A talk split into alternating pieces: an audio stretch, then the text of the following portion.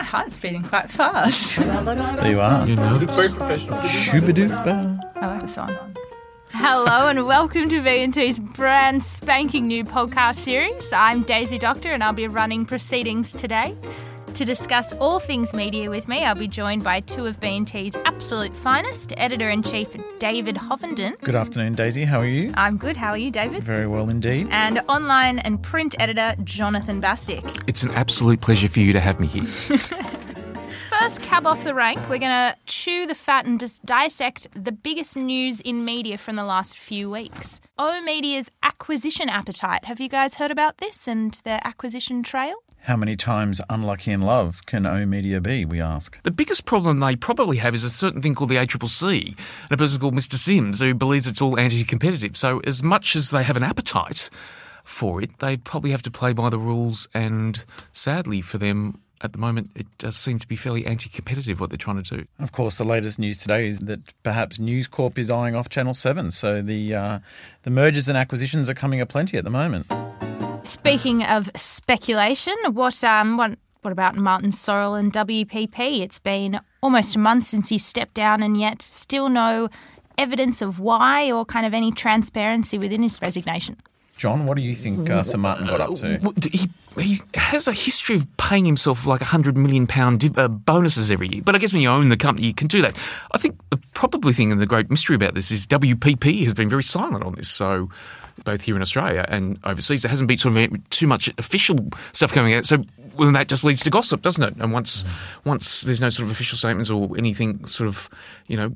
There's industry speculation. B&T has repeatedly speculated about things, but uh, Well, Sir Martin's pouring petrol on the uh, on the fire there himself. He keeps saying that uh, we've not seen the last of him, and that uh, he may well be coming back before you know it. Where do you think he'll uh, turn up, the two of you? Where would you like to see him? it's he's a very wealthy man. He's seventy three years of age. If I was a very wealthy man at seventy, I'd just stay at home and polish my OBE medal. I don't really, but he's clearly, you know, you know, he for all his credit and all his due, he's he, you know he's probably the global spokesman for the media and advertising industry in the world. So you know his reputation is now slightly tarnished. Uh, you know, undoubtedly, if he does turn up again, it will be, and he's always said, it will be a media focus with a heavy tech focus. So what that means is anyone's guess, really. Well, he's had a history of uh, acquisition, so we can only assume he's going to buy something, and what that will be. Who He knows? said he was interested in the travel space today. I was unaware of that, Daisy. Tell us. Because you didn't read my article, John. Oh, right. Clearly, I need to read B and T more. Um, I didn't see that one, so He said uh, travel and science are the two two areas that are interesting him most. In um, a recent keynote speech he did in New York on Tuesday. And geography's been the other one Geography. too. Moving right along to Facebook's next move. Facebook has plans to launch a dating app. Do you think that they're shooting themselves in the foot considering all of their issues with data and invasiveness? to be fair, I think it's probably a good idea. They, they, as we all know, and what's all come out, they know a hell of a lot about us. They certainly know if you're single. So, um, why not play in the dating space? You know, just- I'm a single man. I'm I'm on Facebook. I, you know, I'd like You're to meet. swiping right to Facebook, yeah. Is, is that what I should do? Um, I'd look forward to meeting some suitors via Facebook. Would you rather feel- than rather than currently stalking them? I'd like to be introduced to them without the you know, you ri- feel risk of an AVO. So yes, Media paywalls and advertising. It seems like more and more publications are updating their subscription models. What do you guys make of this heavy? one as a journalist, I think it's a good idea. I think people should pay for content, but as a user of all these sites, I don't like paying for it. So it's a great juxtaposition there. As they probably say, you know. It's getting a bit old now. I think your 15 year free free trial is over. You've got to start paying. I notice news, particularly, have really ramped it up. But you only need to look at you know Nielsen data we get every month of B&T of, of, of of the online sites doing well, and the ones who are doing very well, news.com.au is not behind a paywall. ABC at two is not behind a paywall. I think Subscriptions at uh, at uh, sorry at uh, the Australian are surging by all accounts. So, Uh, I guess it's isn't it? It's the eyeballs versus ad model. You know, if you can if you can sustain it through, you know, if you're getting half a million uh, uh, readers now, when you put a paywall and you only get hundred thousand readers, can you know you've got a there's probably brighter minds at News and Fairfax etc. who've worked out that business model. So What about some new campaigns? Have you guys had a look at all the crazy new campaigns in the We ad land? love a crazy campaign at We B&T. love No one it. loves a crazy campaign like B&T. Let's let's admit. So let's start with Icon Sydney's Smash and Avo campaign. Have you guys seen it? Australian avocados make everything Aussie better. Brekkie, better. Bodies, better. Hugh the Jackman, better. Well, not only have I seen it, Daisy, but I love it. Health, Do you? Why do you love Anything it? avocado. Well, you know, it's got uh, Hugh Jackman smeared all over I don't think face. it is Hugh Jackman, you know. They says it's Hugh Jackman. Okay, let's Can you that. say it's Hugh Jackman without it being Hugh Jackman? I ask. You'd have to think of the price of avocados as you see them at the moment. They've got a big marketing budget. You know, when you're paying five bucks for an avocado, there's plenty of cash to be spread around here. Well, it's my understanding that uh, there's actually an avocado shortage. So why are we advertising something we can't get enough of anyway? right, I but would we- ask. yeah, I- Do you think that the uh, the whole uh, smashed avocado is a bit tired and exhausted now? That Well, apparently not. Australia's uh, love affair with the avocado continues. Uh, We consume 3.2 kilos of avocado a year on average now, compared to 2.6 the year before. So and uh, moving along Well, to horticultural Oh. facts today, David. I mean, it's, it's astonishing. John, you know my passion yeah. for vegetables and fruit. Uh, Root crop vegetables, I know, David. Mm. So, what about Deadpool 2's latest advertising push using the likes of David Beckham? We've Who are you rooting for? England. Yeah, but after they lose. Ah. Here comes Canada. got some Eurovision talk. Canada. We've been snubbed by that European sing song competition thingy you guys lose your shit over. Our generous gift of Celine Dion alone should earn us an invite. And don't give me that crap about Canada not being part of the European family. You let in Australia, and they're barely on the planet. Well, it stops now, Europe. You've awakened a sleeping moose. Look, I thought that was just a wonderful example of some really clever Legally, script writing and quotes, you know, taking cones and advantage of the moment. Uh, Australia, of course, gets a good shout out. Tourism Australia won't be unhappy to have uh, Ryan Reynolds. Is it Ryan Reynolds? It is Ryan Reynolds. Excellent. The Uh, Canadian. Yes. Um, s- to saying Australia's barely part of the world. I hate to admit this, I haven't seen Deadpool 1, but I've seen all the ads. And when you look at a marketing strategy and a social media strategy, and it's all very funny and clever, and, and the promotion they're getting out of this film from this guy is just absolutely phenomenal. So, you know, there's probably lessons in that for all marketers. So, I have. I could be wrong, but I'm pretty sure the first round of marketing and advertising for Deadpool was used out of a crowd-funded budget because the actual studio wasn't interested in making the film. So it's been very much driven by Ryan Reynolds being hilarious as opposed to crazy big. the facts I'm learning today, not only the Australians eat 3.2 kilos of avocados, eh, the marketing strategy of Per year, Deadpool John, 1. per year. Sorry? Per year. Oh, not per per year. day. Sorry, I'd like to That's correct. a lot of I'd like to, like to correct myself on that. So now Ogilvy Melbourne's latest work with AAMI, having said goodbye to Rhonda and Ketut four years ago, apparently. What do you guys make of this new ad? Camilla. Okay, Camilla. Remember, defend, connect, protect. Defend! Connect! Protect! Uh, I would think if you worked in a creative agency, one of the worst briefs you'd get would be life insurance and trying to make that interesting. And that would probably, other than probably funeral homes or something, really the worst brief you could get. So, yeah, definitely they've done a good job. AAMI, traditionally, and, and you're getting back to Rhonda and Ketut, have a great history of, you know, great ads. Funnily enough, if you do look at, you know, you know, what's that captain guy that does the other insurance ads? Captain Risky. it's you know as beer brands were always the great brand to have. Now everyone's making insurance ads funny, so that's probably Lots of deep pockets, Johnny. Lots, lots of deep pockets. What did you make of the AAMI one? Look, I thought it was a, a great piece of work. Um, you know, I mean, Ogilvy Melbourne have just uh, done a, a marvelous job with AAMI for such a long time now that they really know the brand, they really know the proposition that they're doing. So, and they know they're allowed to have a bit of fun. So, you know, they go out there and hmm. do some crazy stuff. Of course, we've had um, the cheeky little pussycat in the ads earlier this year as well for the home the home insurance, home contents insurance. So. Hmm. well. There's a message here. All the all the ads that we are remembering are the funny, crazy ones, aren't they? So hmm. what's- that's right. what does that say about advertising? Be funny and crazy. That's right. Yeah. B&T shtick. Fun and crazy. And intelligent. Moving along. There's other sites. If you want intelligence, there's other media sites to read. You don't have to read B&T. Clemenger Sydney's new TVC for Doritos Crackers, where he stretches the cracker to launch the crackers.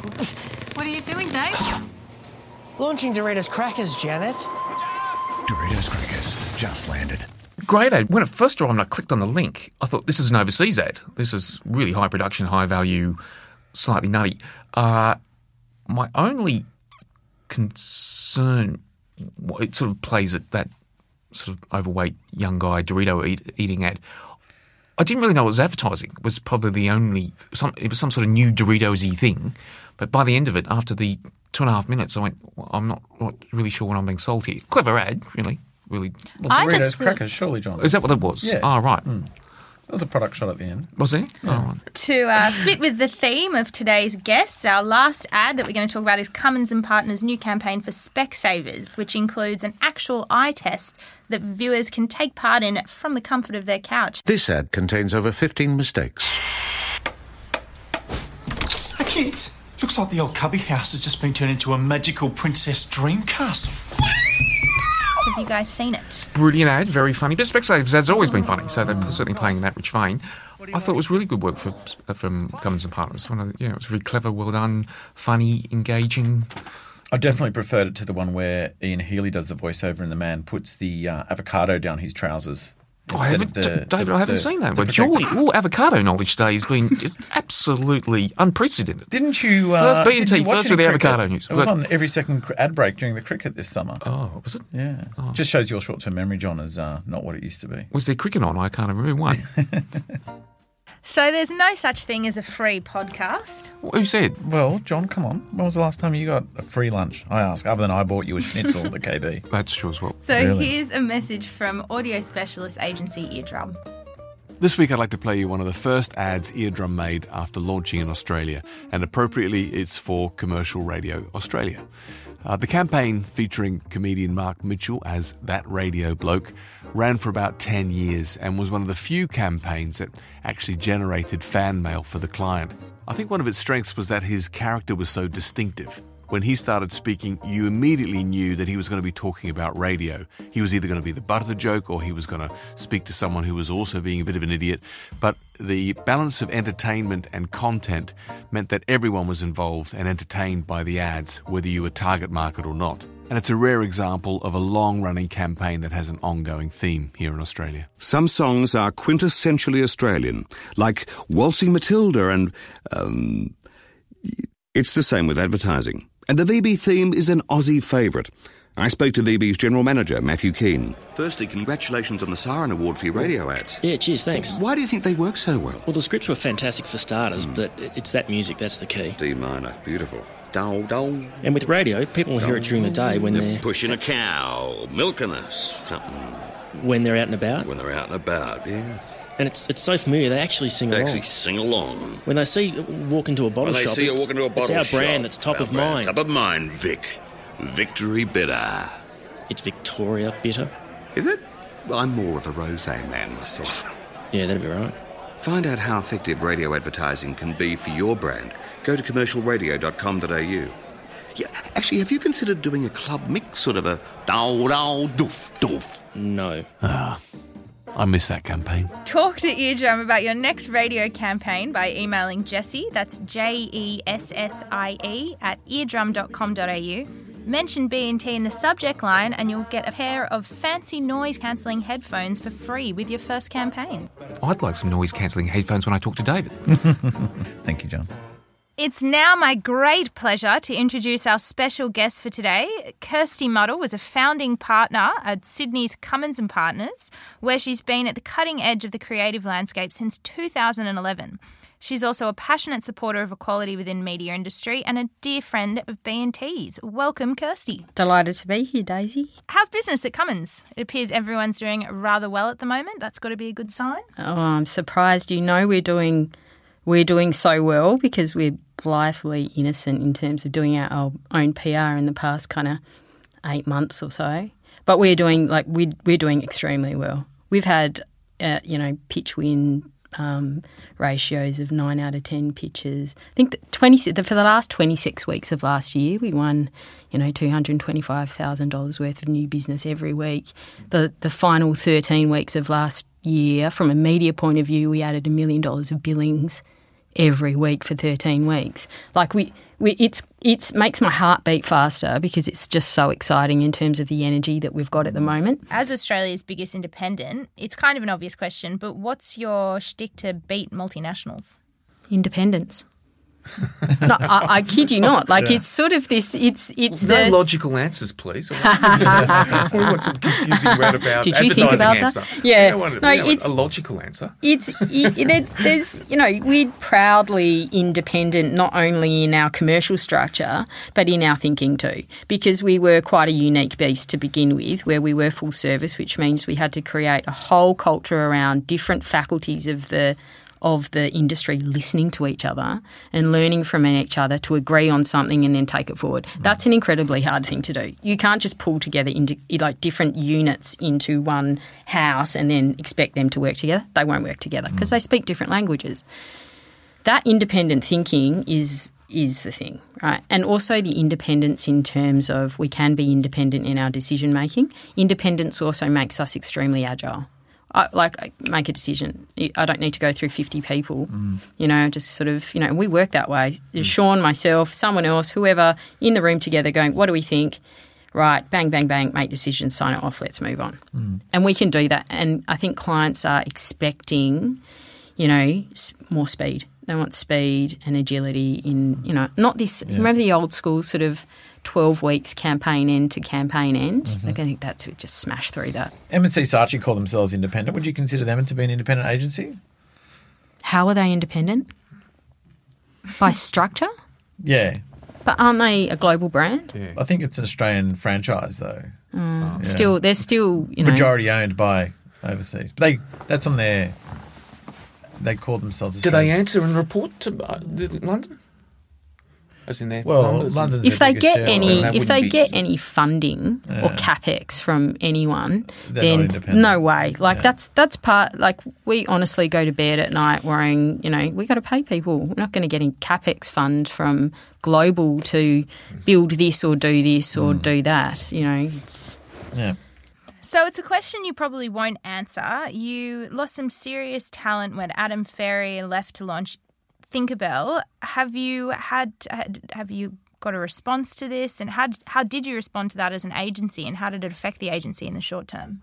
Or you're just happy to see them go. He was just hmm. he was such a pain in the butt, wasn't he? Hmm. well, he didn't do any work anyway. Adam's our guest next week, John. Oh, so Oh, is be he? careful. Yeah. Well, he's probably speaking at 19 conferences this week. Because he never the, the bludgeon never does any work. He Look, speaks you at know conferences. to, to that to that point I Adam love Ferrier you. By the way, Adam is a personal friend of mine. I, Adam's got a really strong brand and he works really hard at his brand. Like he works hmm. really hard at his brand.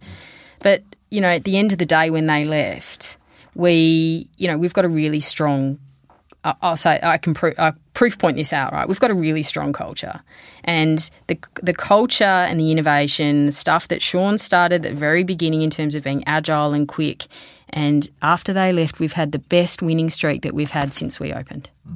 Our our media department has grown for four hundred percent.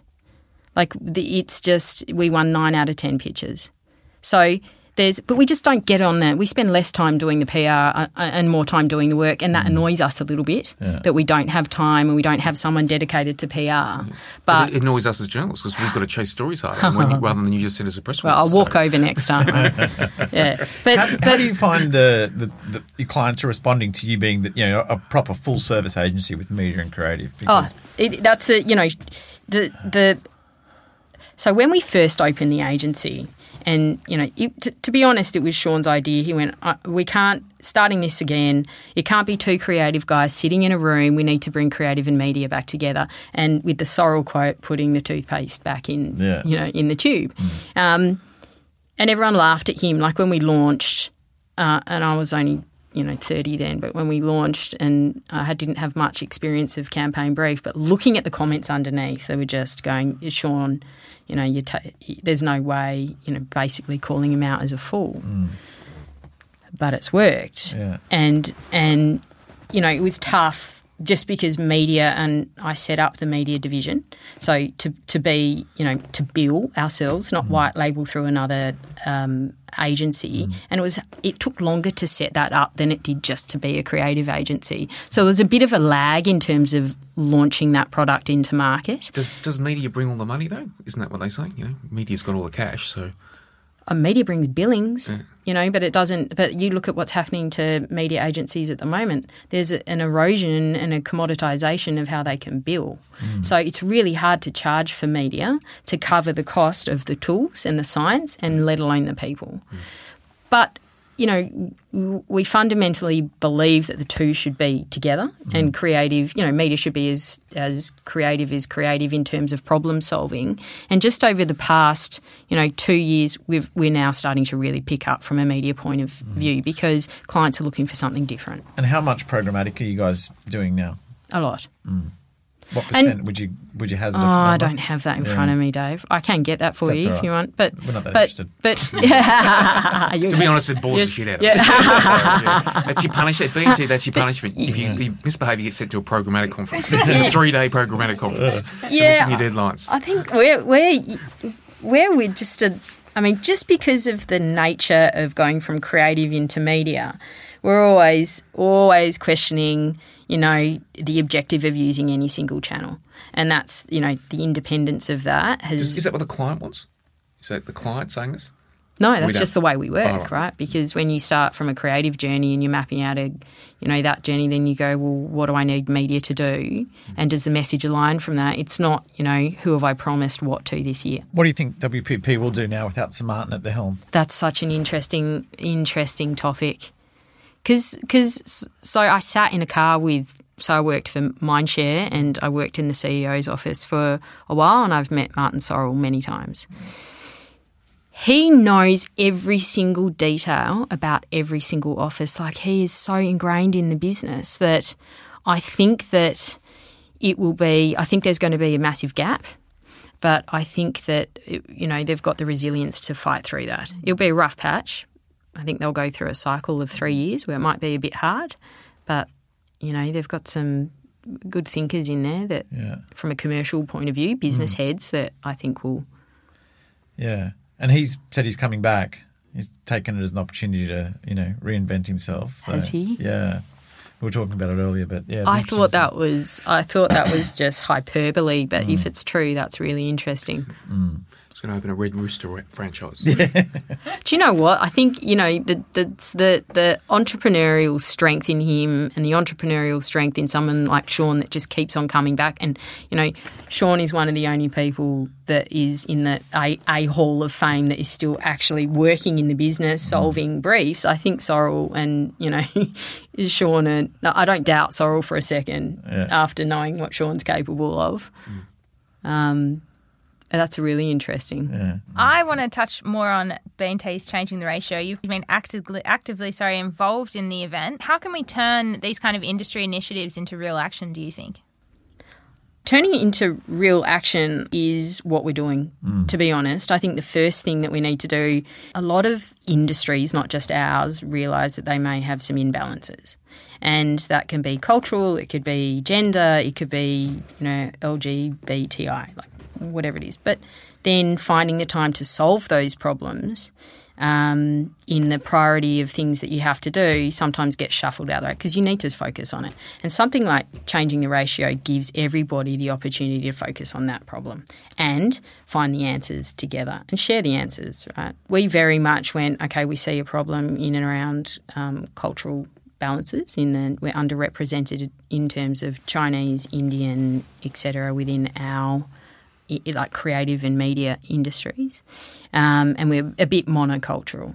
So instead of just talking about it and why you know growing that pool of diversity actually brings energy to the work and creates you know broader perspectives on um, you know connecting with the Australian population, which is forty nine percent by the way, forty nine percent at least second generation from somewhere else, being China um, and India mainly. It's certainly a worthy cause, but do you do you think that they're just going to get you know you bring a Chinese kid or an Indian kid, a student in, an Australian with that background? I should rephrase that. They'll just become part of the system. It's you know That, that's a good you thing. know, Good, but come and be part of the system because well, they'll bring their we want- perspective. don't we want mavericks here a bit more? No, I think we just we need we need people with different perspectives in the industry. What they bring with them is a different lens potentially on like we're talking about problem solving at the end of the day, right? That's what we do as an agency. client gives a problem, we solve it. Problems are best ser- best solved when you're asking, not trying to find the answer, but asking the right questions to begin with.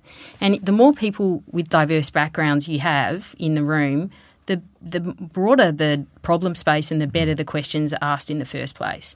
And if there's only a certain kind of construct in the room, thinking construct and experience, then we're probably nowhere near as good at answering. Mm. Do you want to tell us a little bit about Questions. the project you've been working on? We're going to reveal at Yeah, yeah. So, so Project Represent started out with us trying to, you know, not pay lip service to the fact that we wanted to, you know, bridge the close the gap between, you know, probably what's represented as cultural diversity in the Australian the Australian population and what actually serves in advertising agencies and media agencies. But instead of just talking about how good it would be and the and um, you know the benefits of having diversity, we went and did something about it. And the the thing that we found is there's actually you may want to attract different cultures into the advertising industry, but I don't think they want to be there at the moment. And so we had that hypothesis to begin with, and then we worked with O. Media, who and we did a survey to three and a half thousand undergrad students studying anything, um, and what we found was that hypothesis was actually true. They don't Is- want to work in the advertising industry. they don't look. They don't. They, it's not important. They don't think advertising is important. Is that a cultural thing? What's It's that? a cult. It's Yeah. it. It's seemingly from the numbers is it's Asian a kids culture. go and do maths, for example. It's Yep. generalisation, but No, that's it. It's not respected within their communities to work You in advertising. A doctor or a lawyer or an That's right. Because something that's like what that. Mm. one. Or they say they choose what they study, but also their parents have a big, a big weighting on their decision, and working in advertising isn't respected. So we we. So that's the first barrier we need to remove. So we created an ad campaign that is talking about why advertising matters, and that advertising actually, you know, solves problems um, that are commercial, solves problems that are for humanity, like we spoke about before, and that's out there at the moment. Second to that was once we try, and this isn't going to work just you know f- in two months, right? it'd be It's a great, ongoing. a great irony if the advertising industry can't advertise itself. I guess. So this is the thing. This is this is this is the headline. We're advertising, advertising, essentially. Oh, like sorry, I stole your thunder then. no, I've no, always no. wanted to be copywriters. Um, but but so so we've been out in market and we have had you know we've had an overwhelming response in Melbourne. Or same weighting in different markets. Mm. In Sydney, it seems a bit more of a struggle. But what what we're trying to do is just get them into agencies, and we've had a number of agencies open their doors up to run workshops where they can come and experience what it's like to work in an advertising agency and solve a problem, essentially. And so that's where we're at. I mean, we've had PhD, we've got BMF, we've had TBWA, all the big agencies going, wow, we, we've been trying to do, you know, we see, we've been trying to recruit. We're having problems with recruiting and solving this problem. So everyone's jumped on board and, you know, it'll be from now till whenever we solve this problem, Yeah, essentially. Um, and I, we're, I'm really excited about seeing the work that comes out of the workshops on Saturday.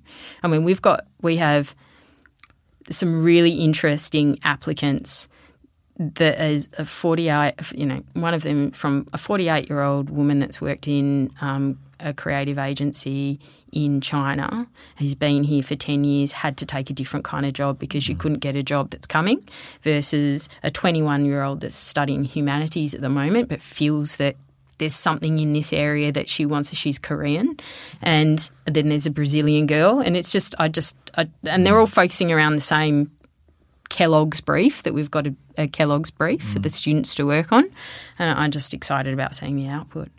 Fantastic. Okay, well, that just about wraps things up. Kirsty, thanks kindly for your terrific insights and putting up with Dave and John's insistent questionings and interjections. Thanks. David, you were. I welcome- David, I welcome could- it. Yeah. You were fantastic, John. I thought John was fantastic. John, you were wonderful, mm. as always. So that's all from us at B&T. Oh, Keep living the dream until next time.